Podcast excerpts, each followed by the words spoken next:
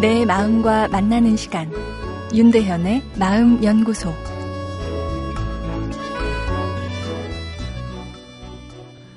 안녕하세요. 수요일 윤대현의 마음 연구소입니다. 오늘은 깜짝 선물은 항상 효과가 있을까란 아, 내용입니다. 선물로 누군가를 어, 만족시킨다는 것이 의외로 어렵습니다.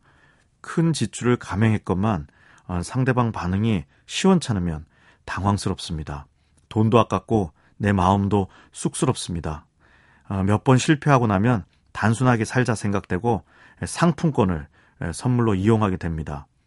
어, 그리고 선물의 가치는 그 물건값과 꼭 일치하지도 않습니다. 현실적 가치에 우리가 충실하게 사는 것 같지만 아, 사실은 우리는 결정과 반응에 있어서 아, 비이성적인 요소의 영향을 항상 받고 있는데요. 선물은 내 마음을 전달하는 것이기에 감성적 요소가 중요합니다. 아, 그렇기에 훌륭한 기획과 명품까지 동원된 이벤트와 선물도 실패할 수 있습니다.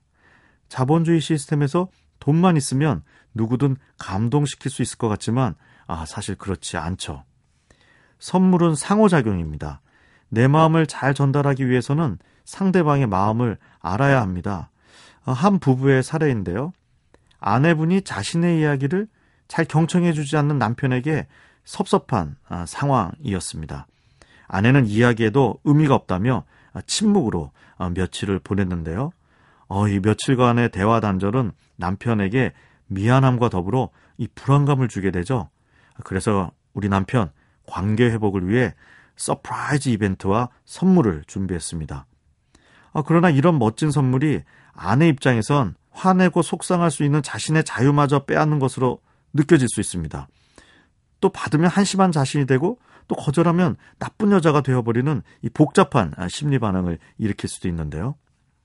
서로 관계가 좋을 때 surprise 선물은 큰 역할을 합니다만 아, 사실 위험천만한 기획입니다.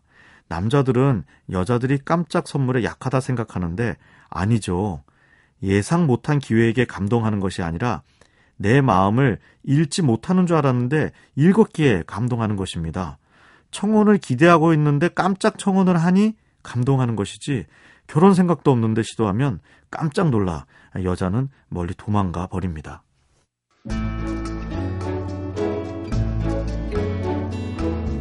윤대현의 마음연구소. 지금까지 정신건강의학과 전문의 윤대현 교수였습니다.